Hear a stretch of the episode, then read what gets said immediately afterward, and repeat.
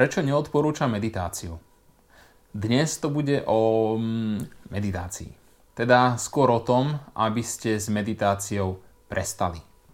Veľakrát sa mi totiž stalo, že prišiel klient na hypnoterapiu a hovorí, dokonca aj celkom pochvalne, že si skúša pomôcť sám a tak pravidelne medituje.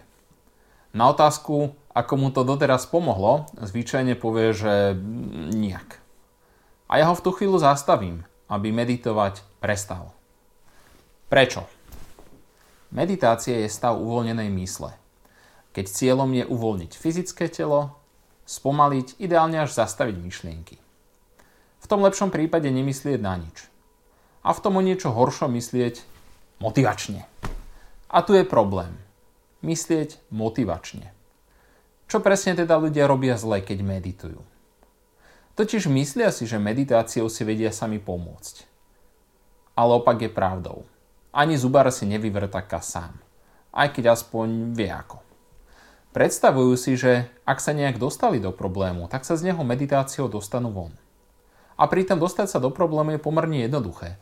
Stačí zažiť nepríjemnú udalosť alebo emóciu, z ktorých sa následne viestať nejaké neželané správanie, ako napríklad strach, hnev alebo pocit viny. Čo teda spravia? Začnú si v meditácii dávať afirmácie, čiže vety, ktoré by im mali pomôcť problém prekonať. Napríklad, nebudem sa báť. A to je úplne že zle. Nakoľko podvedomie má problém spracovať negácie. A zároveň vo vete kľúčové slovo, ktoré podvedomie pozná. Báť sa. Čo teda spraví? A OK, toto slovo poznám, chce sa báť. Super, spravím to. Alebo ľudia chcú byť k sebe úprimní, tak si hovoria, som tučný, chcem schudnúť. Super, povie podvedomie. Si tučný. To poznám.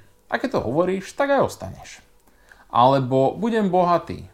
Kedy to bude? O rok, o dva, o 50 rokov.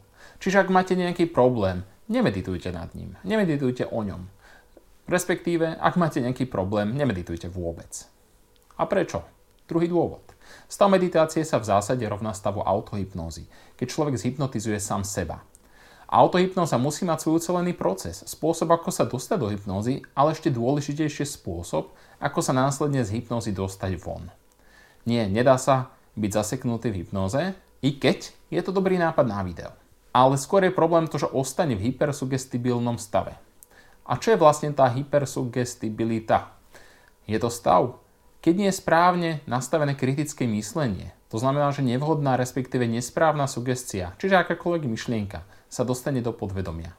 Aj keď za iných okolností by sa tam nedostala. Čo si budeme hovoriť? Život zďaleka nie je ideálny. A každý z nás zažil asi viac horších chvíľ ako tých lepších. Pokiaľ ste si vedomi svojho problému a k tomu aj aktívne meditujete, je veľký predpoklad, že po meditácii ostávate ešte minúty, možno až hodiny v tomto hypersugestibilnom stave. Stave, keď je vaše podvedomie náchylné prijať akúkoľvek sugestiu, akúkoľvek myšlienku, ktorá vám prejde hlavou. Tak sa zamyslite. Zoberte posledných 10 vecí, na ktoré ste práve mysleli. Sú pozitívne alebo negatívne. Takže ak máte problém, hľadajte spôsob, kto a ako vám s ním pomôže. Nemeditujte.